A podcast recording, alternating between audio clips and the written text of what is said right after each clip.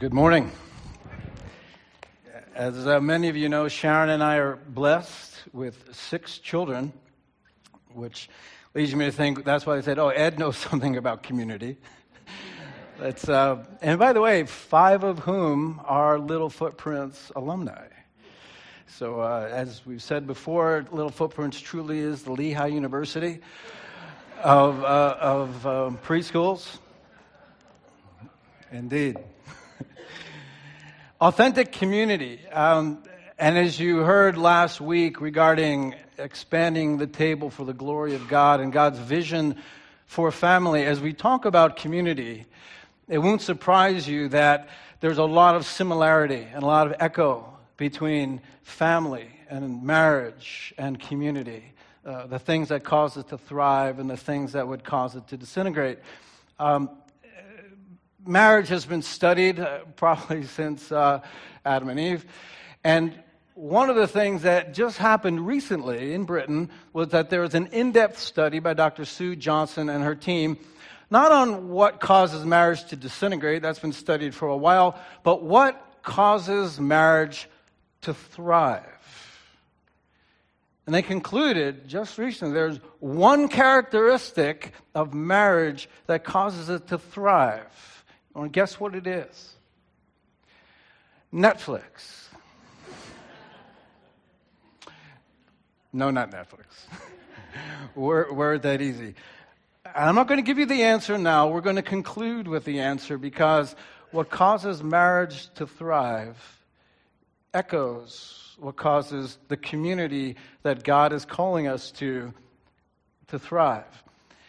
So when we talk about the church, and community. What we recognize is first, the church launched with a powerful, intensely powerful community that was beautiful to behold. And so that Ro- the Roman uh, Empire and everywhere a church was planted, they had great favor, at least to, to, to, begin, great favor with all the people because it was so beautiful to behold. Because anywhere human beings see community, in whatever form it is, we find it compelling. Now, why is that?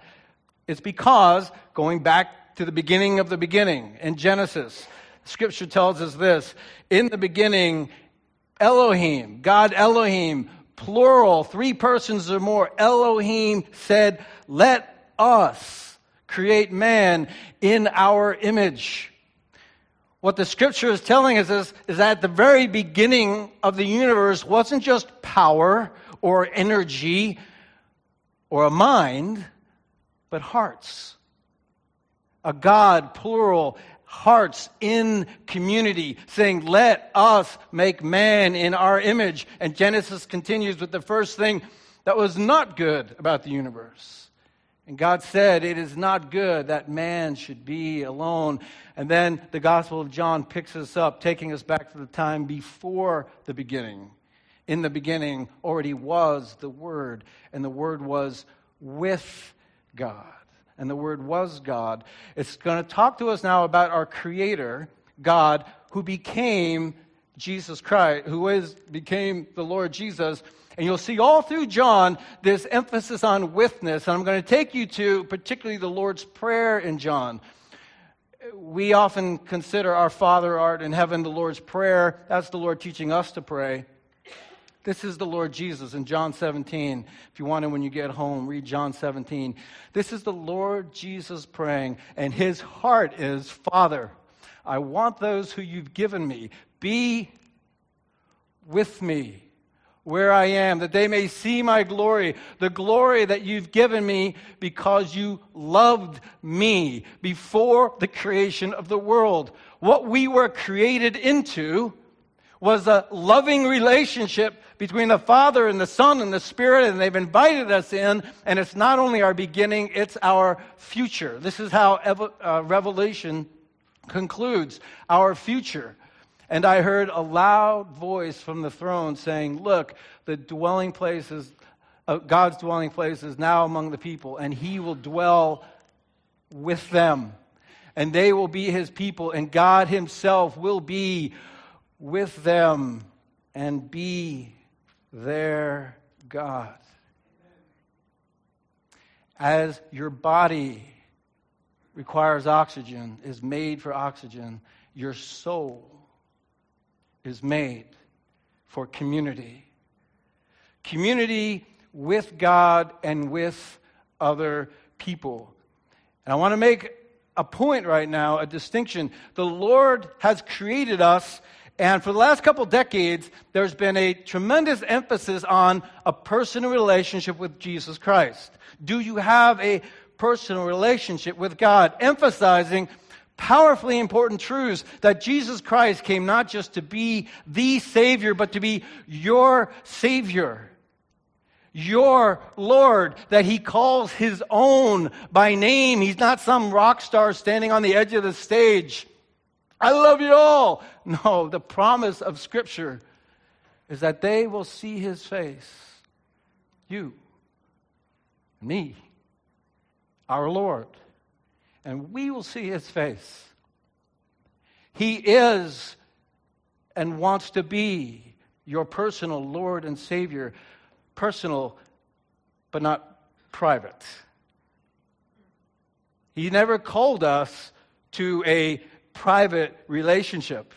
The Lord Jesus Christ was asked, and it's recorded for us in, in Matthew 22, but really in, in several places.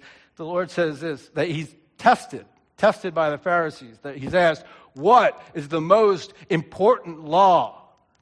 What's at the, they're asking, what's at the foundation of the universe? What's the most important law? And Jesus answers, the most important law is love the Lord your God with all your heart, mind, and soul. And then he says, and the second, and they go, whoa, whoa, whoa, we didn't ask for two. we asked for one. He says, well, I'm giving you two. the second commandment is like it. Love your neighbor as yourself. In fact, the Apostle John goes on to say anyone who says that they love God but they don't love their brother is deceiving themselves. Because God has woven love of himself and love of others. Loving the Lord your God with all your heart and love your neighbor as yourself. He's woven that in to the fabric of the universe. The fabric of our hearts. And we know that because just like when we see beautiful sunsets and we go, ah, oh, it reflects something bigger and beautiful, we see that in the common practical things of life. And how community, even in little ways, is so practically beautiful. Uh, some of you are familiar with the work of the renowned philosopher and theologian Margaret Williams.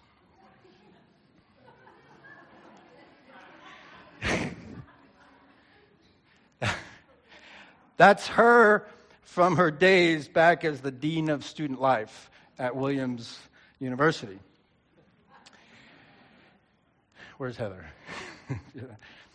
um, she was asked, she was asked one day, and, and I brought the picture just so you could see, yeah, a lot of kids. She was asked one day, How do you divide your love among so many children? And she answered, Oh, that's not how love works. Love doesn't divide, love multiplies. Apparently.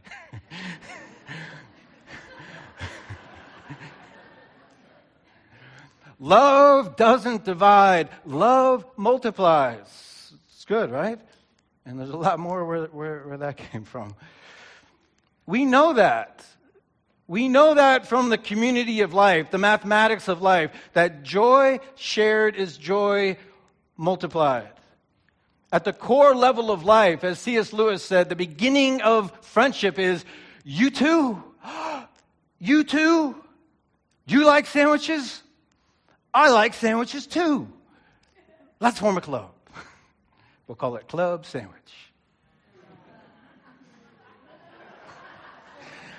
Mitch told it better. I get it. But you get the point. You get the point. At the core of every friendship is shared. A happiness that's shared is a happiness that's multiplied. But work shared is work divided. Burden shared is burden shared, divided. Isn't that you following? Joy shared, multiplied. Work shared, divided. In fact, something else happens. Uh, not long ago, after one of our, our, our, storms, it seems like we have fewer storms, but more violent storms. And uh, at our property, I think when we moved in, we had 12 trees that are no longer there. And anyway, we had to um, borrow a chainsaw because if you know me, chainsaw is something I don't have. And so I asked, hey, does anybody have a chainsaw? And he asked not to be named, fair enough. But one of the men in our church said, yeah, Ed, no problem. I've got a chainsaw. But he didn't just bring me the chainsaw, he brought himself. And we did it together. And we had fun. And that was not only work shared, work divided, but out of it came camaraderie and friendship. And he's really good with the chainsaw, so it made it easy too. but that's what community is. Community on the human level allows us to enter into something more than ourselves, be part of something bigger than ourselves, but it's also part of the humanity that Christ and God has made us for. The Lord says in Romans 12, weep with those who weep Celebrate with those who celebrate because I have made you to love them. So enter into their lives. Come out of your own and enter into theirs. And if they're rejoicing, celebrate with them because that's what I've made you to do. And if they're weeping, enter into their heartache. And so much of what is community is compelling, but a lot of it's challenging too. And so, as we talk about the community that the Lord has called us to, I realized there are so many points of things to do and not to do, and so much advice. Rather than take the next 15 minutes and say a little bit about a lot of things, what I thought we'd do is we'd take the next 15 minutes and we're going to focus on not just the words of our Lord Jesus, we're going to focus on the, his life. We're going to look at a moment from our Lord Jesus as we see the heart that created us living with the men that he created. We're going to pick up the life of the Lord Jesus on the evening that we call Good Friday. Jesus and his disciples, they had just finished the Last Supper. And um, Jesus is beginning his walk. They leave the, the upper room. Jesus is beginning his walk that will lead him to trial, to the cross, and the grave. And let's listen to the transaction of the words that, that occur. Um, then Jesus says to his disciples, you will all fall away because of me tonight. But after I'm raised up, I will go before you to Galilee. Peter answers, though they all though they all fall away because of you, I will never fall away.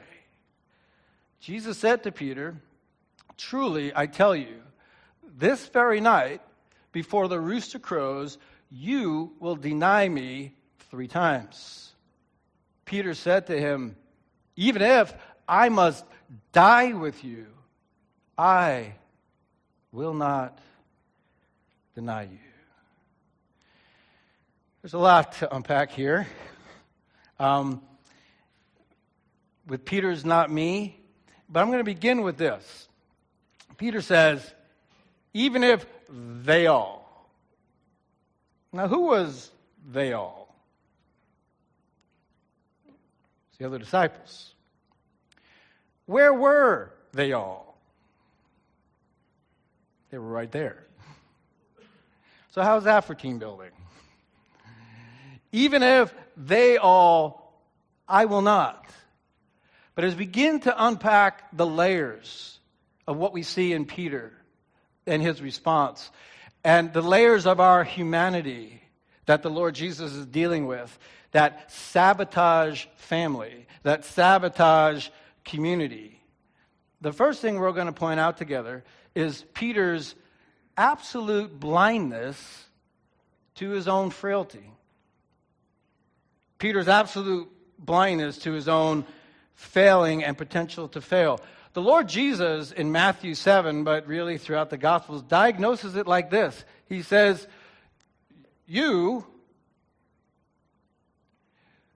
uh, strain at or stare at the mote that's in your neighbor's eye, being oblivious to the beam that's in your own eye. And that is pretty funny, but it's also frighteningly accurate. Our human wiring in our fallen state has equipped us that we are completely often ignorant of our own flaws, but extremely, extremely aware of those of other people. As I've shared with you in sometime in the past, sometimes I've learned really obnoxious behavior about myself by watching other people. like, wow, that's really obnoxious. Ooh, I do that. So it's like, so what do you do? Should you write them a thank you note? you know, dear so and so, thanks for being so short tempered. I really learned what that looks like. We're blind. We're ignorant to our failings in ourselves. Peter, it's like, Lord, even if, me, never. Absolutely never. But compounded in community, with our uncanny ability to see the flaws in other people and be blind to ourselves, remains that desire to be friends and to have camaraderie. And so, you know what? You find throughout the Bible it says this do not give in to gossip, do not give in to evil speaking. Maybe every epistle says something along that way. Don't give in to gossip, don't give in to evil speaking. Why? Because we're all looking for those things to bond about. And you know what? One of the things to bond about that's so easy and so shallow is other people. Oh, you think Ed's a weirdo? I think Ed's a weirdo too. Let's form a club. Let's form a club. And it forms this shallow gossip shallow evil speaking, shallow connection with someone else, bonding over the flaws of someone else, but ultimately is so counterproductive to the true community that God is calling us to. And even worse is when people will take that same flaw of ignorance to our own sinfulness, but awareness of other people's, and they take the Word of God without the heart of God. And they'll read and they'll say, Oh, hey, thus saith the Lord, I agree with God about what's wrong with you. And that's something that religion has done probably since the beginning of time, but at least since the book of Romans, because in the book of Romans, what you have is the Lord laying out the case of how mankind has turned away from the glorious light of God and relationship, and he lays out all the things that mankind is doing, and he the Spirit and Paul probably anticipate all the religious people going, Yep, yep, yep. And then he begins chapter 2. And who are you, oh religious person? Who are you? We do that. In our insecurities, we look to elevate ourselves by putting someone else down. You know, Peter could have come to the Lord and said, Lord, uh, you're saying I'm going to betray you. I can't see it. I love you so much I would die for you. He could have come and said that, but he did add that little dig of even if they. And it's so part of our humanity. So part of our humanity.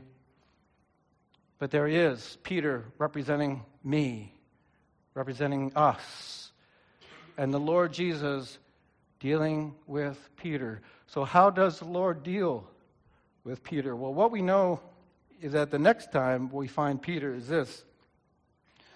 Peter, on the night, on this night, Peter is challenged and he denies the Lord once, twice, now here's the third time.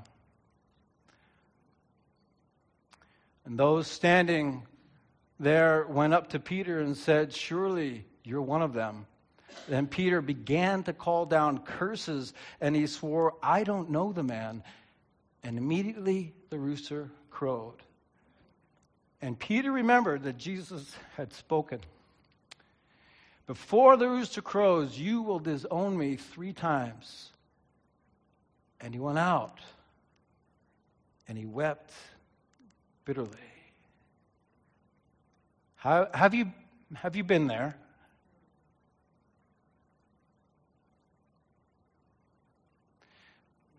I want there to be an awkward silence for a moment. Have you been there? In the bitter weeping. You know, we talk about what destroys the community that God made us the com- for, the community between us, and God, the community between us and each other. An expression of what the Bible calls sin is the shame that comes, that operates normally in our life, shame operates in some kind of low grade fever. The insecurity, the fears that we don't measure up. As the Bible would say, we, we miss the mark. Uh, Brene Brown speaks of the human condition, and she says, You either know what it is to deal with shame or you're a sociopath. She'd rather you not be a sociopath, and I would agree. Scripture says we've missed the mark. But have you ever been in the position where you can no longer hide and no longer deny? I'm going to call it full blown shame. What the psalmist says from inside, my bones are eating me. You see, all of the realities that Jesus Christ talks about, all of the realities the enemy has so that we're blinded to most of them our frailty, our mortality, our failures, and all the rest. We're able to, like Peter, this is the Lord Jesus telling Peter, Peter, you're going to deny me. It's like water off a duck's back to Peter. What? No. And suddenly, it's dawned on him. Peter's reality of himself and his own failures, and this is what the enemy of our souls does. He says, You don't have to listen to the Lord Jesus. When the Lord Jesus says the wages of sin is death, don't worry about it until death is staring you in the face, and nothing can prepare you for that moment. It's like I asked you, Are you afraid of sharks? say, What? Here? This is quite a renovation. but it's very different when you turn in the ocean and there's the fin coming towards you. Nothing prepares you for that moment, just like nothing prepares you for the moment when yourself is revealed to the world to yourself. Because then what the enemy does is he goes, You don't have to worry about forgiveness and grace. Don't worry about that. To then coming into the darkness of your failure and saying, Who could ever forgive you? Who could ever love you? Who could ever value you? And this is where Peter goes out. Peter goes out and he's wept bitterly because he has officially messed up, officially denied the Lord, and there's no undoing it. He can't go back and undo. And I'm going to suggest to you that that night, Peter was the most miserable person on earth who didn't have a spike through his feet. And maybe even more than them. Peter the shame that disintegrated. He thought, him and the Lord, him and the other disciples, I'm done. I failed when it mattered most. Have you ever failed when it mattered most? So Easter morning breaks, and Jesus rises from the dead. And the angel speaks to the women and says, But go tell his disciples. He's harking back to the Lord's prophecy. I've risen. I'm going to go ahead of you to Galilee. There you will see him just as he told you. And if that was the scripture, that would be powerful, life changing. Jesus Christ is risen from the dead. The greatest king has fought the greatest battle and won the greatest victory. That verse is enough to change our lives forever, but it's not complete because the Lord adds one subtle, to me, profoundly beautiful detail. And it's this it says, But go tell his disciples and Peter. Peter. Because what this tells us, those simple words, Jesus could have left Peter twisting in the wind. Does he want to see me? I failed him when he asked me not. He, I failed him. What this tells us, this is a glimpse into the heart of our God. As it says, prophesying of Jesus, the bruised reed he does not break. The smoking wick he does not put out. Whereas the enemy of your soul in your brokenness will come in and say, You are nothing to be destroyed. The scripture tells us of Jesus, his pure and tender heart. And he says, Go and tell Peter. And you know what else I love? He could have said, Go and tell Cephas, because that was his name. Go and tell Cephas. Peter was the name that Jesus gave him.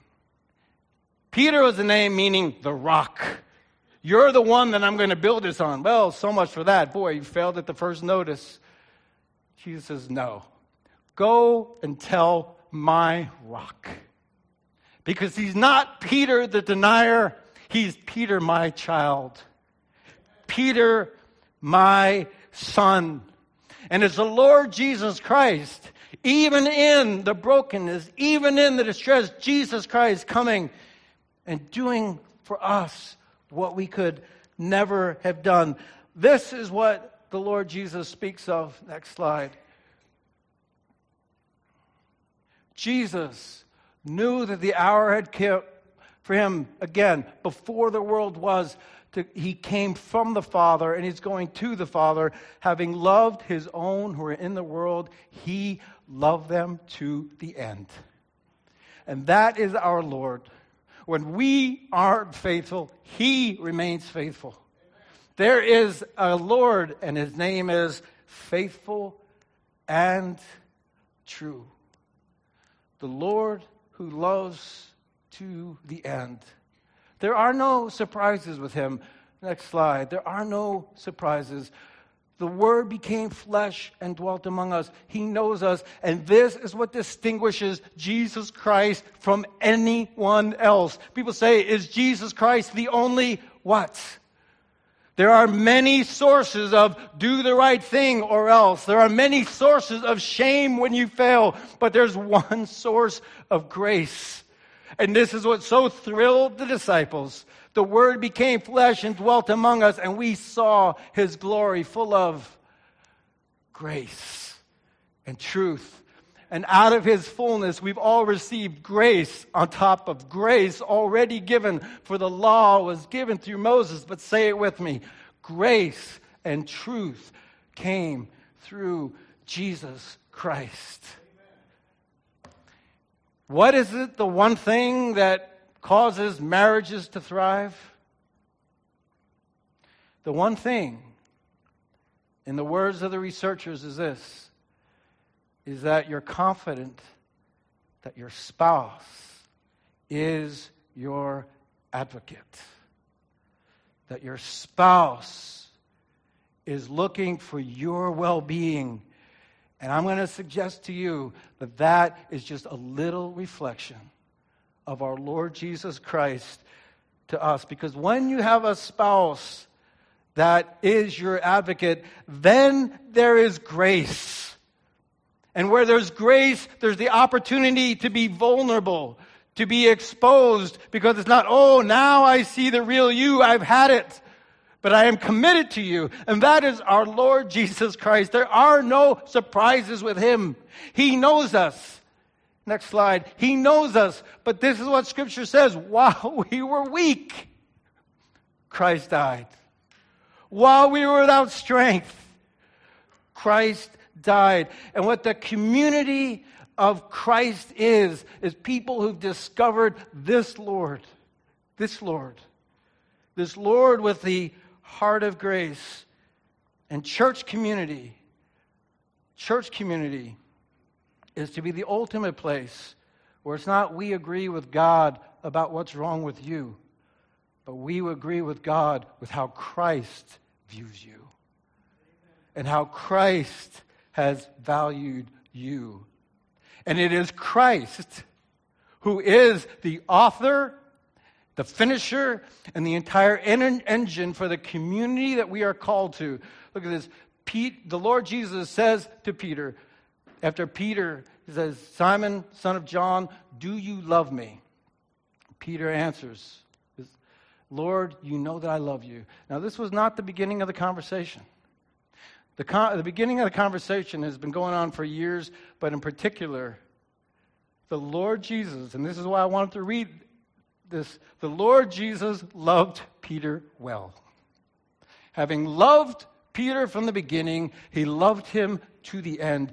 Peter experienced the grace in Christ and the forgiveness real time. The resurrection of Jesus Christ was the restoration of Peter. Same for you and for me. The death and the resurrection of Jesus Christ, it demonstrates his love, and he calls us to be restored into community with him. And then Jesus says to Peter, Do you love me because I first loved you? He says, Well, then take care of my sheep. Next slide. This is what the new commandment, the Lord says, As I've loved you. I'm not asking you to conjure this up. Do your best. As I've loved you, I want you to love each other. You be vines connected to me. I'll be the source of your love. But live in it. Let the Spirit demonstrate. Let my word reveal how much I love you. And then let my love of you flow through you so that you will love each other. I'd like to call the worship band uh, forward at this time. But what I'd like to say as they're coming up is that what we're called to be is a community around Christ. To borrow the original term, which has been co opted for good reason, but the community around Christ where are you broken? Us, us too. Me too. And when someone's caught in despair and the enemy is seeking to destroy them, God calls us as a community of grace to come alongside those, not abandon the way the enemy would want us to, but to come alongside and to celebrate not what they've done, but to celebrate who they are meant to be in Christ and bring them to the feet of the Savior, the Lord Jesus Christ. A Christian community that's gathered around religion will not be a safe place.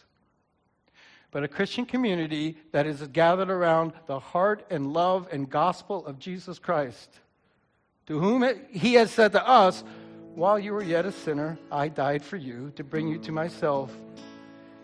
With that, with our God as our advocate, as our lover and friend, that will be a community, a powerful place of grace and truth.